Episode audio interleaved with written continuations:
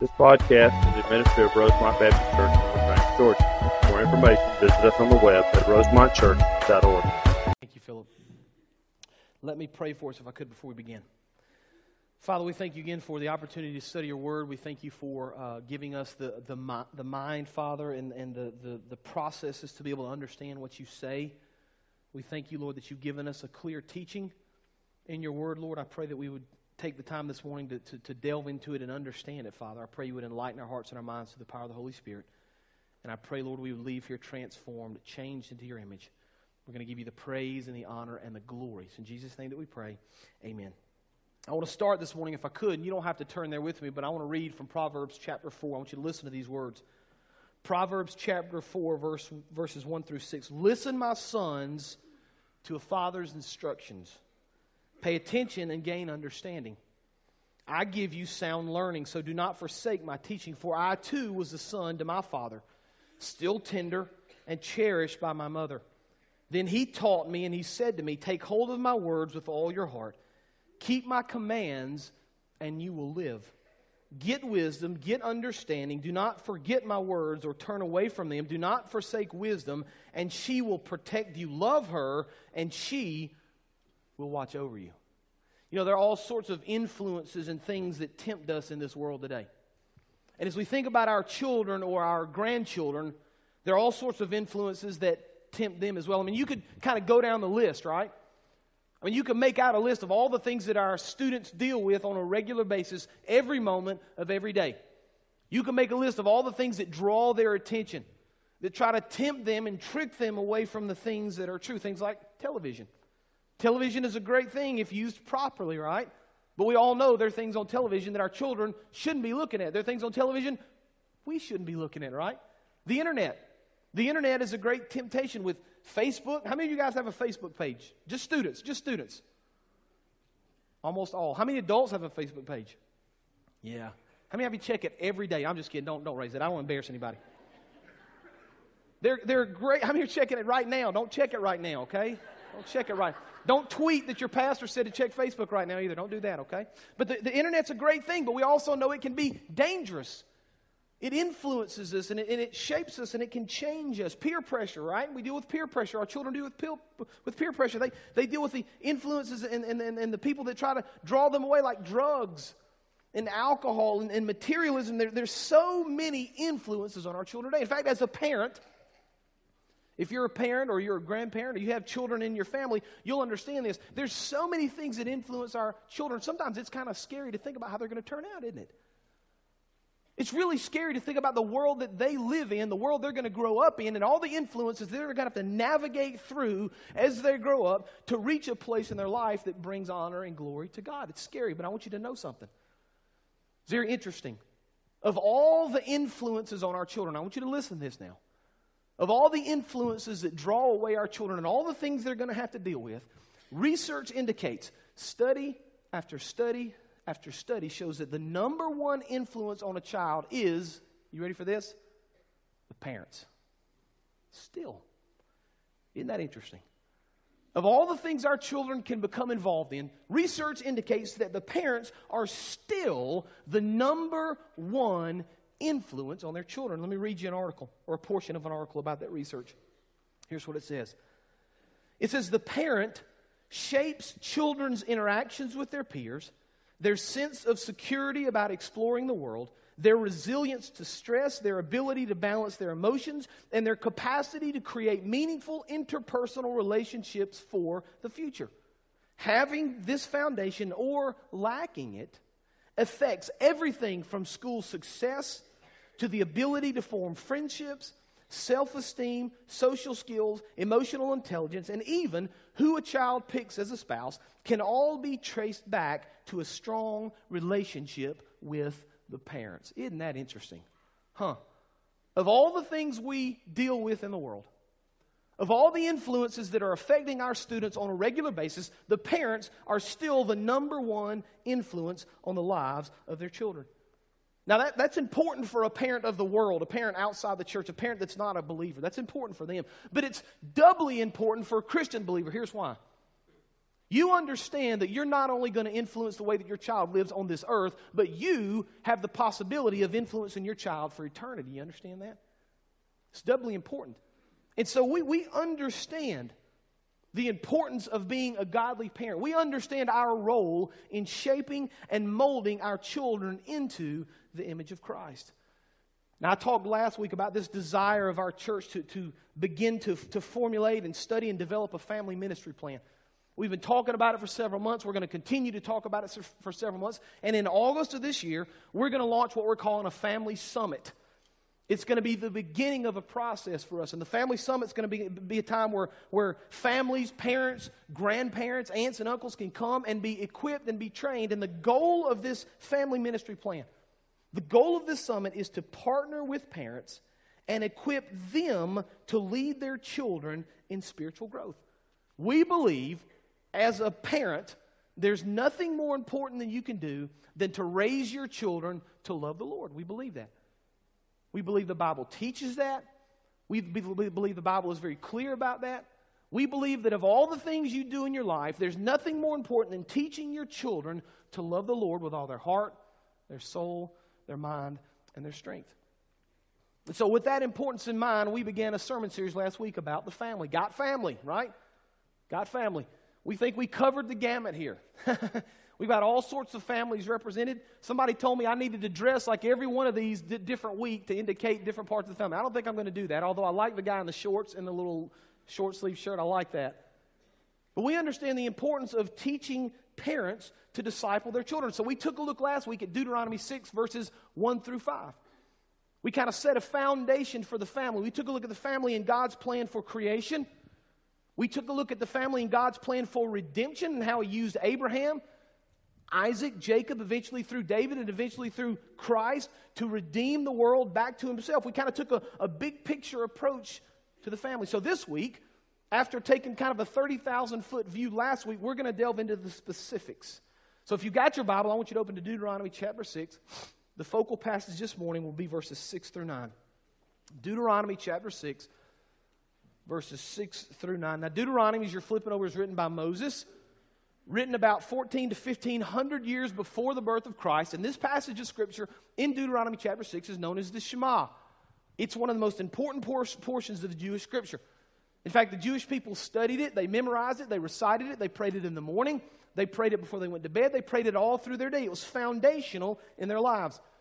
So, as we read and study this portion of Deuteronomy, we're kind of standing on the shoulders of people for centuries that have understood the importance of this scripture in the home. So let's look at Deuteronomy chapter 6, beginning in verse 6. Moses says, These commandments I give to you today are to be on your hearts. Verse 7 Impress them on your children. Talk about them when you sit at home, when you walk along the road, when you lie down, and when you get up. Tie them as symbols on your hands, bind them on your foreheads, and write them on the doorframes of your houses and on your gates. Now, we took a look last week at Deuteronomy 1 through 5, and we took a look at kind of the big picture of how we should obey God as a family, how we should fear God as a family, how we should love God as a family. But as we look at Deuteronomy chapter 6, verse 6 through 9, there's some very specific things I want you to understand about how this ought to work in the home if we're going to teach our children to love God, if we're going to teach our children to obey God, if we're going to teach our children to fear God, how do we do that? Well, Deuteronomy chapter 6, verse 6 through 9 gives us some very specifics. And the first thing I want you to see this morning from this passage of Scripture is that if we're going to teach our children the things of God, then number one, the things of God must first be on our own hearts. The things of God must be on our own hearts. Look at verse 6 again. These commandments that I give you today are to be where? on your hearts, right? Now, let me tell you what it doesn't say. These commands that I give you today are to be thought about only on Sunday morning from 9:30 until 11. Doesn't say that. These commands that I give you today are to sit in your closet at home and you're never to look at them again. It doesn't say that. These commandments that I give you today are to be occasionally discussed with your family. It's not what it says. The Bible says very clearly that these commands that I give you today are to be upon your hearts. That's interesting for the Jewish person as we think about this idea of the, the, putting the things of God on our hearts. For the, for the Jewish person, the heart wasn't the center of emotion.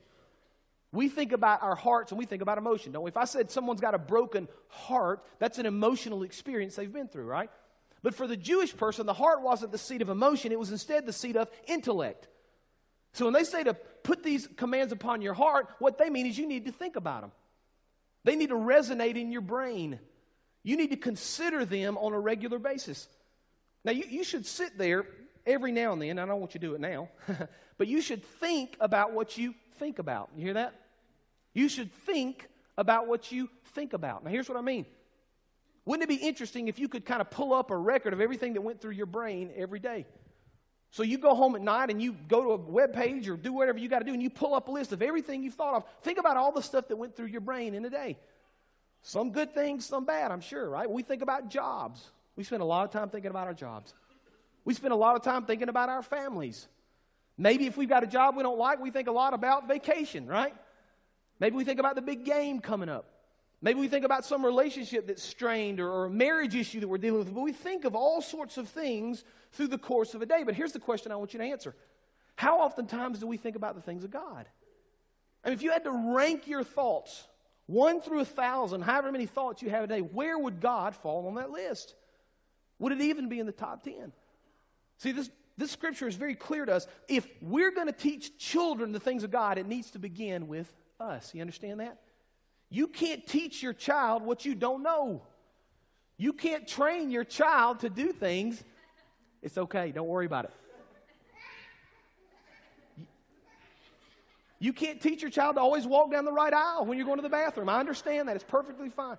Having four children, no problem. I feel like I'm at home. I feel more comfortable now, right? We, we, we can't train our children to do things that we ourselves can't do if we're going to lead our children to love the Lord and to do the things that God has commanded us to do, then it needs to begin in our hearts. You understand that? I'm not going to spend a lot of time on this because we talked about it last week and it's pretty self explanatory. It needs to be on your hearts. But look at verse 7. He's going to begin to give us now some specifics. If you're going to lead your children and it begins with you, what do you need to be doing? Look at verse 7. You need to take these commandments and you need to, verse 7, impress them on your children. Talk about them when you sit at home, when you walk along the road, when you lie down, and when you get up. Now, the second thing I want you to understand from this passage of Scripture is that not only must it begin in our hearts, but secondly, we must impress on our children the things of God. You see that? We must impress on our children the things of God. If you wanted to sum up parenthood scripturally, this is it. If you wanted to sum up your role as a parent according to Scripture, it's this. Now, here's what it's not I need to teach my child how to play a sport better than any other. Now, there's nothing wrong with sports. I love sports. My children are involved in activities in sports. I want my son to play T ball. I, I, I, want all that stuff to happen. But that's not my primary calling. It doesn't say that we need to impress upon our children how to dance, right? Or how to be socially important, or how to do this, or how to do that. The Bible's clear. If we're going to look at a summary statement of parenting in the Bible, it's this we need to impress upon our children the things of God. We need to impress upon our children who He is and how we should live. Now, I want to step back for a second. Because sometimes we, we, we, we have this idea that, you know, we can, we can take certain doctrine by just taking one verse out of context. Well, so that's in Deuteronomy. Okay. Deuteronomy, good grief. How old is that, right? It's 3,000 years ago, written to the Jewish people. Seriously, we're supposed to take that now and apply that to our lives? Okay. Well, let's take a step back for a second. And let's just take a, a, just an overall look, just for a couple of minutes, at some other scripture. Now, I've got these on the screen, so you don't necessarily have to look them up unless you want to, but I'd love for you to jot these down. I want to make the case that impressing on your children the things of God is found all through the Bible. Genesis 18 19. Genesis 18 19 says this For I have chosen him, now that's Abraham, speaking of Abraham, so that he will what? Direct his children and his household after him to do what? To keep the way of the Lord. You see that? God says, I've chosen Abraham. Why? Because I want him to teach his children, and then I want his children to teach their children and their children all the way down the line. Now, if you looked in Matthew chapter 1, the genealogy of Christ, you would see that Christ's lineage began with Abraham, right? Abraham was commanded to teach his child Isaac. Isaac was commanded to teach his child Jacob, and on down the list it goes. God says, I've called this man so that he can direct his children and his household after him to keep the way of the Lord. Deuteronomy chapter 4, verse 10, just a couple of scriptures ahead of where we're at this morning. Deuteronomy 4:10 says this: Remember the day you stood before the Lord your God at Horeb when he said to me, Assemble the people before me to hear my words, so that they may learn to revere me as long as they live in the land. And, now what are they supposed to do? Teach them to their children. You see that? God says, I've assembled you so you can learn my commandments, and then I want you to go home and forget about them and never do anything with them again. No, that's not what the scripture says. You're to go home and teach them to your children. Joshua 24 15, you'll recognize this. It's a very famous portion of scripture. Here's what Joshua says. This is kind of Joshua on his deathbed, right? He says this If serving the Lord seems undesirable to you, then choose for yourselves this day whom you will serve, whether the gods of your ancestors served beyond the Euphrates or the God of the Amorites, in whose land you are now living. Now, watch what he says. But as for me and my household, we will serve the Lord. Joshua says, We've decided as a family to lead our family in the things of God. We're going to serve the Lord. Psalm 78, verses 4 through 6. We will not hide them from their descendants. We will tell the next generation the praiseworthy deeds of the Lord, his power, and the wonders he has done. He decreed statutes for Jacob, and he established the law of Israel. Now, watch this, which he commanded our ancestors to teach their children. See that? He says, I've given you these decrees and these laws. Why? So you can forget about them? No. So you can leave your Bible closed and on the shelf and dusty until next Sunday morning? No. I've given these commands to you so that you can teach them to your children. Proverbs 1 8 and 9. Listen to this. Listen, my son, to your father's instructions. Do not forsake your mother's teachings. They are a garland to grace your head and a chain to adorn your neck. We see the importance of the father and the mother's instruction in the home. One more. I've got time for one more. 1 Thessalonians 2, verse 11 through 12 says this For you know that we dealt with each of you as a father deals with his children. Now, how does a father deal with his children? Look at verse 12. Encouraging, comfort, urging you to live lives what? Worthy of God who calls you into his kingdom and glory. Over and over and over again, we see in the scripture the clear teaching for parents is that we must impress on our children the things of God. It's clear. There's really no debate. I mean, we've got scripture after scripture after scripture that explains this truth to us. We need to be very careful when we get wrapped up in other things. We need to be very careful when we put other priorities ahead of impressing the things of God on our children. Look at verse 7 again of Deuteronomy chapter 6. The Bible says very clearly you are to impress them on your children. I love that word impress. I looked it up in the original Hebrew.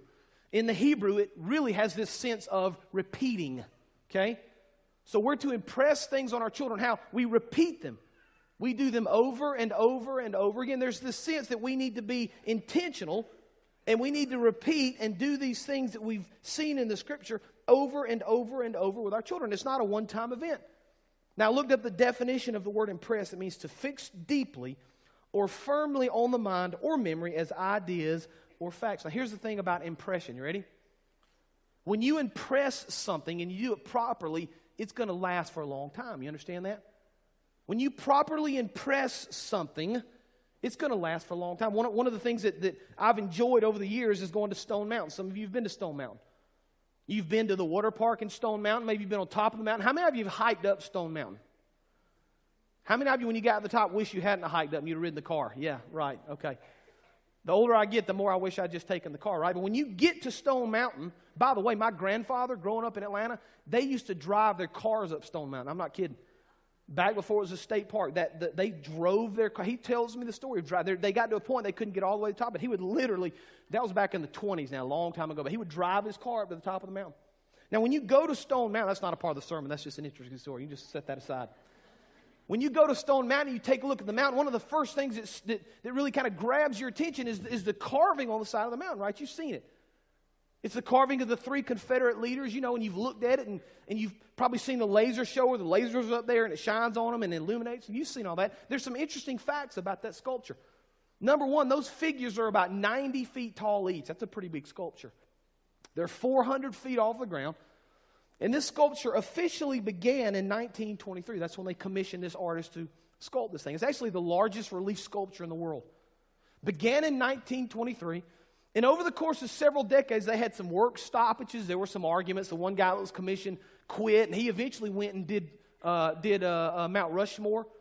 Okay, he quit and they hired another guy, they bring other people in, and on and on it goes. Beginning in 1923, it wasn't officially completed until March the 3rd, 1972. Isn't that interesting?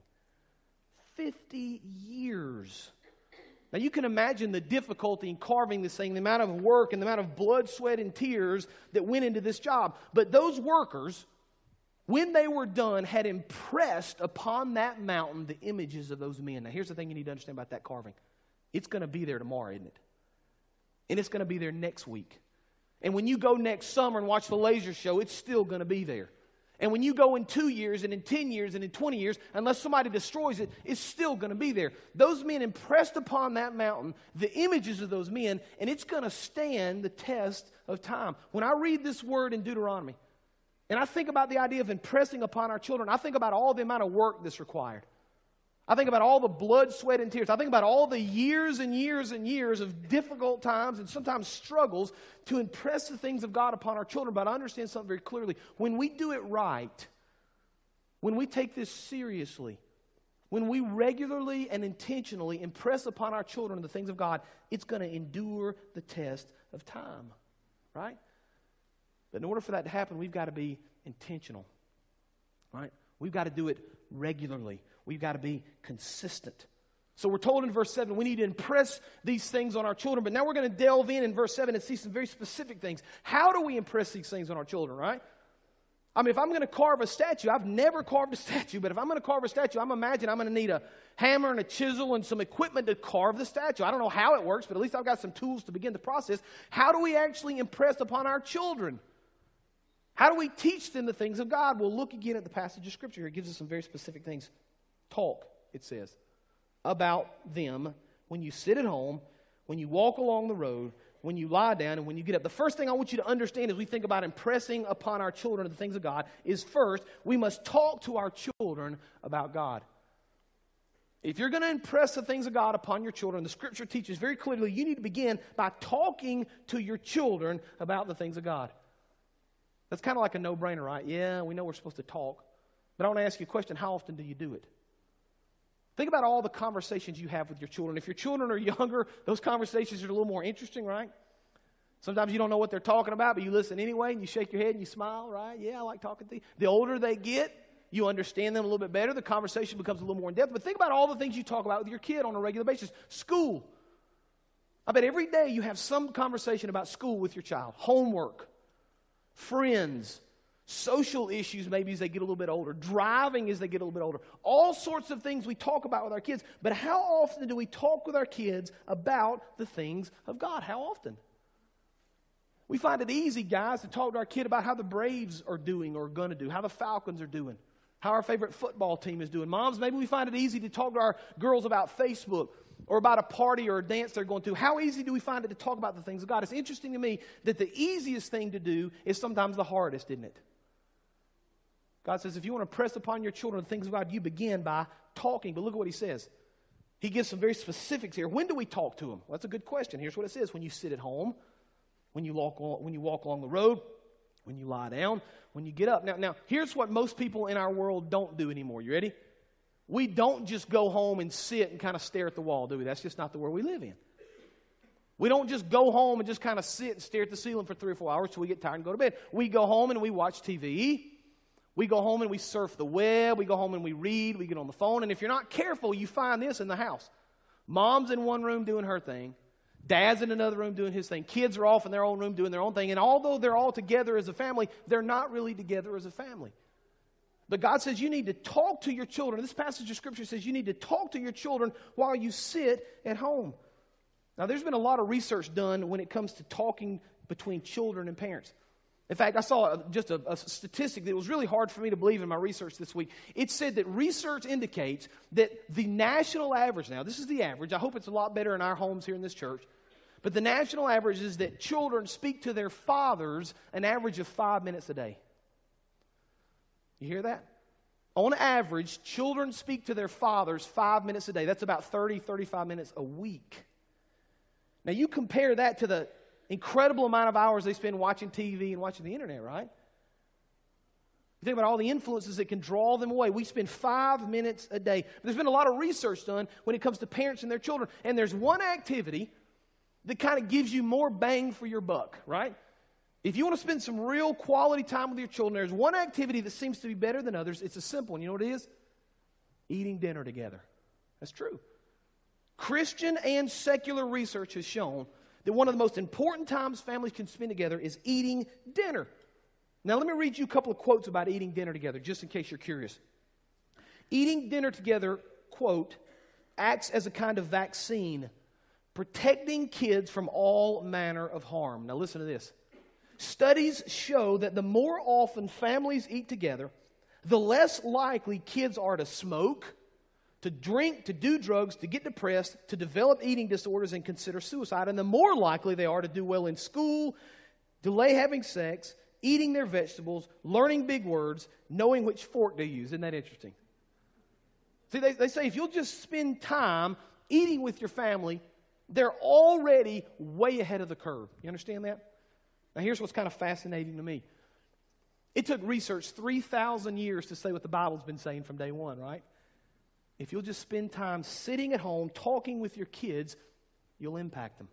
Just think about the impact you can have on your family if you spent one hour every night at home eating dinner and you were intentional about talking about the things of God with your children. Just imagine what that would look like in your home. Just imagine what that would look like with your family and with your children. But it doesn't just stop there. The Bible doesn't just say we just talk to them while we're at home. It says we talk when we walk along the road, or for us, it'd be drive, right? Think about all the time we're in the car with our children. You need to talk about them when you drive. You need to talk about them when you lie down, when you get up. What the, what the Hebrew is kind of saying to us here in the original language, when it gives us both ends of the spectrum, when you're at home, when you drive, when you sit down, and when you, when you, when you lay down and when you get up, it kind of helps us understand that it's talking about all times here, right? You need to talk about the things of God with your children at all times. It should happen often and it should happen intentionally. So, if we're going to impress the things of God upon our children, it begins by talking to them intentionally about the things of God. But look at verse 8. As we continue to move through this scripture, verse 8 says this Not only are we to talk to our children about the commands of God, but verse 8 says this we're to tie them, those are the commandments, as symbols on your hands and bind them on your foreheads. The second thing we need to do, not only do we talk to our children about the things of God, but we must make the things of God a part of who we are. We need to make the things of God a part of who we are. You say, well, it doesn't say that. It just says I'm supposed to bind them to my hand and put them on my forehead. Those are interesting phrases, aren't they? Those are words when we think about tying and binding that we're in some way supposed to take those commandments and attach them to us. That's what the Bible says. On our foreheads, on our hands. Now, the, the Jewish people have taken this teaching li- literally. And they build these little boxes that we would call phylacteries. And in these phylacteries, they put these scriptures, these little bitty scrolls. Literally, they roll them up, put them in these scriptures. They put the Shema and other teachings in these little scriptures. And they literally, with a leather belt, they tie them around their head. You could look online and look at pictures. It's still a practice today in, in uh, Orthodox Jewish households. And they take this little phylactery and they walk around it at certain times during the day. They'll literally open this box up, pull out these little things, and read these little teachings. They have actually attached it to their foreheads. Now, I think more than a literal understanding of attaching it to the foreheads, we need to understand it teaching that we need to take the things of God and kind of make them a, who, a part of who we are. We need to take them with us as we go. It needs to become our lifestyle, right? The way that we act needs to be demonstrated in the things that God teaches. Here's what one scholar said about public demonstration he says that when we do these things, right, when we attach these things to our body and, and, they go with us and we live our lives for Christ, he says it becomes a public demonstration of the person's commitment to God. That's interesting because this is not the first time that this phrase has been used. In fact, if we were to look back, you don't have to do it as we, as we uh, look back this morning, but Exodus 13, verses 9 and 10, you can just jot that down. Let me read it to you. Exodus 13, 9 and 10, I want you to pay attention to the phrase that Moses uses here. This observance, and he's talking about the Passover meal, he's talking about the Passover. He says, This observance will be for you like, you ready? A sign on your hand and a reminder on your forehead that this law of the Lord is to be on your lips. So he says, when you partake of this Passover meal, your action demonstrates your commitment to the Lord. That's what he's saying. That's why the Jewish people every year partake of the Passover feast. Why? Because it points to Christ. It reminds them of who God is and it reminds them of how they're supposed to act in their life. So when we read this passage of Scripture, we're supposed to tie them on our hands and bind them on our foreheads. We understand that our actions should indicate that we love the Lord. Now, watch this. When your kids see you acting like that, it's going to affect them. You've heard the phrase, it goes something like this more is caught than taught, right? Here's what one writer said He said, What one says is rarely as influential as what one does. Huh. Now, we need to be talking to our kids, but I'm going to tell you something, parents, grandparents. If you're not living your life for Christ, your kids aren't either. If your number one goal in Scripture, as far as parenting is concerned, is to impress upon your children the things of God, and you're not living a lifestyle that indicates that, you're not impressing upon your children the things of God. I'm going to tell you right now. You can talk to your blue in the face, but they're going to look at your actions way more than they look at your words. So Moses tells us in Deuteronomy 6 we need to impress by talking. We need to impress by living our lives in such a way that our children see who God is and see that we love Him. And then, thirdly, look at verse 9 as we finish up this morning. Not only are we to talk, not only are we to tie and bind, but verse 9 says we are to write them, those are the commandments, on the door frames of our houses and on your gates. The third thing I want you to know about impressing upon our children is that we must make the things of God a permanent part of our home. We need to make the things of God a permanent part of our home. Now, I bet I could walk into your house right now and just look around at all the visual statements in your house and learn a little bit about your family, right? You say, What do you mean? Well, I could look at pictures, first of all. I could see probably pictures of your children, pictures of maybe mom and dad or grandparents, pictures of aunts and uncles, and probably the more pictures of an individual person that you can find, maybe the more important that person is, right? I mean, in our household, we got a lot of pictures of our children. I bet I could learn something about your family by the pictures you hang up in your house. I bet I could walk into your house and learn which college football team you root for. I bet I could. I bet somewhere in your house there's some display of that college team. You may be so used to it you've forgotten it's even there, but I bet I could find it. I bet as I look around I could see it. I bet I could walk into your house and know if you're a hunter. You're going to have a deer head on your head if you're a good hunter, right? Maybe you're a bad hunter, but if you're a good hunter, there's going to be a deer head on your wall. One of the things we learned as we did our faith training, and some of you guys that are faith trained will remember, is we were taught to look for clues about a person's background. That's one of the things we were trained to do. So you drive up in a guy's yard and he's got a big boat. He's probably a fisherman. and He likes to water ski. You begin a conversation with him about that. You walk in his house and he's got a big Georgia thing on the, on the wall. You know he's a Georgia fan. You talk about that, right? You walk into his house and you see little toys and little trains, you know he's probably got a little son or a little daughter. You talk to him about that. But we have all sorts of visual reminders in our house that indicate who we are. How many visual reminders do we have about the things of God? Right? If I walk through your house, would I see visual reminders that you're a Christian? Would I, would I know? Is the Bible prominent? Is it, on the, is it on the nightstand because you read it regularly? Is it beside your favorite chair in the living room because you spend time studying it every night? Are there framed artwork or framed scriptures that indicate you love the Lord and you want to serve Him? Or is your house void of these visible reminders? The Bible says very clearly we're to make these things a permanent part of our house. We're to write them on our door frames, we're to write them on our gates. One of the things I love about our family ministry plan that we're working through is we're going to encourage families to actually write down a plan for spiritual growth in their house. Isn't that a novel idea? We write down all sorts of things, don't we? We write down a budget, we write down a to do list. Some of you guys have a honey-do list of things you're supposed to do around the house, right? We have all sorts of things that are important to us that we write down. Do we have a plan in our house for spiritual growth with our family? Have we ever written it down? Have we set goals spiritually for our children? Have we set goals spiritually for ourselves? The Bible tells us we're to write these things on the door frames of our houses. We're to write these things on the gates of our houses. We're to make these things a permanent part of who we are. I wonder how much we could accomplish for God if we spent the time actually writing down goals spiritually in our house. I wonder how much our children would grow if we had a written plan that we developed and followed to lead them in the things of God. You know, I had the opportunity last summer to go to Romania. And Romania was a brand new experience for me. I'd never been over there, I'd never seen the things that I saw, and I, I was expecting to see some incredible things, and I did. But one of the things that kind of stuck out with me is, is, is, is, these people's ability and their desire to produce their own food. They, they just literally grow what they're going to eat in their backyard. They're, they're probably 100, 150 years behind where we are. 150 years ago, we did that here in America. Now we just go to the grocery store. Over there, everybody's got a garden and everybody produces their own food. But because the winter is so harsh over there and there's so much snow, if you were to look in the backyards of most of these houses, they've all got greenhouses. Now, for us in America, a greenhouse is kind of a hobby, isn't it? I mean, if you've got a greenhouse, more than likely it's just a hobby, it's just something you enjoy doing. You don't have a greenhouse because you have to have it to survive. In Romania, they have it because they need to survive, because in the winter the crops won't grow. And so they build these greenhouses, and here's what they do in those greenhouses they, they maintain the proper temperature, they maintain the proper light, they make sure there's enough nourishment and there's enough water for these plants, and they take these seeds and they plant them in dirt in the greenhouse. And then over the course of months and weeks, they nurture these little seeds. They make sure they get enough water, they make sure they get enough fertilizer. They make sure they get enough nutrients. And they, they begin to watch these plants grow and they take care of these plants.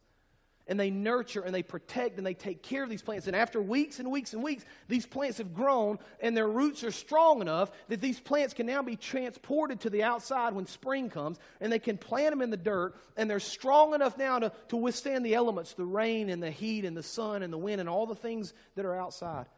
But if it weren't for these greenhouses, if, if these people didn't keep the temperature and the humidity, everything correct in these greenhouses, these plants wouldn't grow. See, when I think about impressing upon our children the things of God, that, that illustration of a greenhouse comes to mind because that's kind of what our houses are supposed to be. That's what our homes should be for our families. We take these precious little seeds that God has given us and we plant them and we begin to nurture them and we begin to water them and we begin to provide for them and we make sure that the conditions are right, and we make sure that everything is as it's supposed to be, and one day we see a little sprout, right? And we continue to water, and we, we continue to watch, and we continue to protect and take care of until that sprout grows, and eventually we have leaves, and eventually the roots deepen, and at some point in the future, those roots are strong enough. And that plant is hardy enough that we can take that plant into the world and it can survive. See, that's what we do with our children. But God commands us to nurture our children to provide for our children, to make the conditions right so they can understand who Christ is and they can grow in their faith in the Lord in your home. Parents, it's your job to nurture your children, to impress upon them the things of God by talking about them, by making them a part of who you are, by making them a part of your home. But we've got to be intentional for this to happen. It's got to be done regularly, and it's got to be something that we're aware of. See, God's calling our children to do incredible things for Him. I firmly believe he's, he's building an army with our children. Because, folks, I think there's some stuff coming that a lot of us aren't prepared for. I had a man tell me one time, and I shudder to think about this, but he was very serious. He says, I'm afraid we're raising an army or a generation of martyrs. It's a scary thought, isn't it? See, God's got incredible things for our children. Here's the question What are you doing right now to prepare them for His work? Let me pray for us.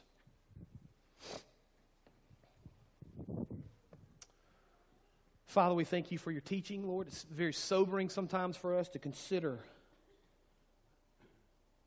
Father, it's daunting sometimes as we consider the tasks that you've given us as parents, as grandparents, as, as having some sort of control over children around us, Father, that you've given us this command and this principle, Lord, that we're to teach our children about you. Father, forgive us when we haven't. Forgive us of all the lost hours and the lost days and the lost weeks and sometimes, Father, the lost years. We can never change the past, Lord, but give us the strength to change the future.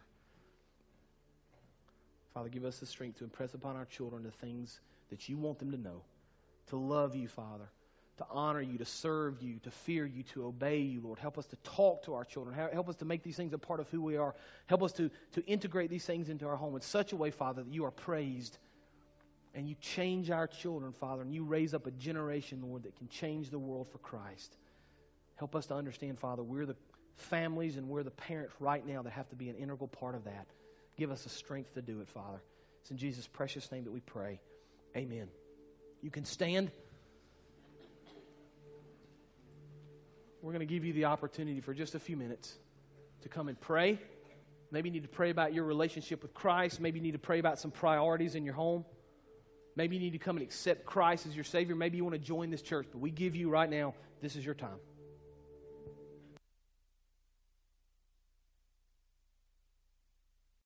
Thank you for joining us for this podcast, we invite you to visit our campus at 3794 Hamilton Road in LaGrange, Georgia, or visit us on the web at rosemontchurch.org. God bless.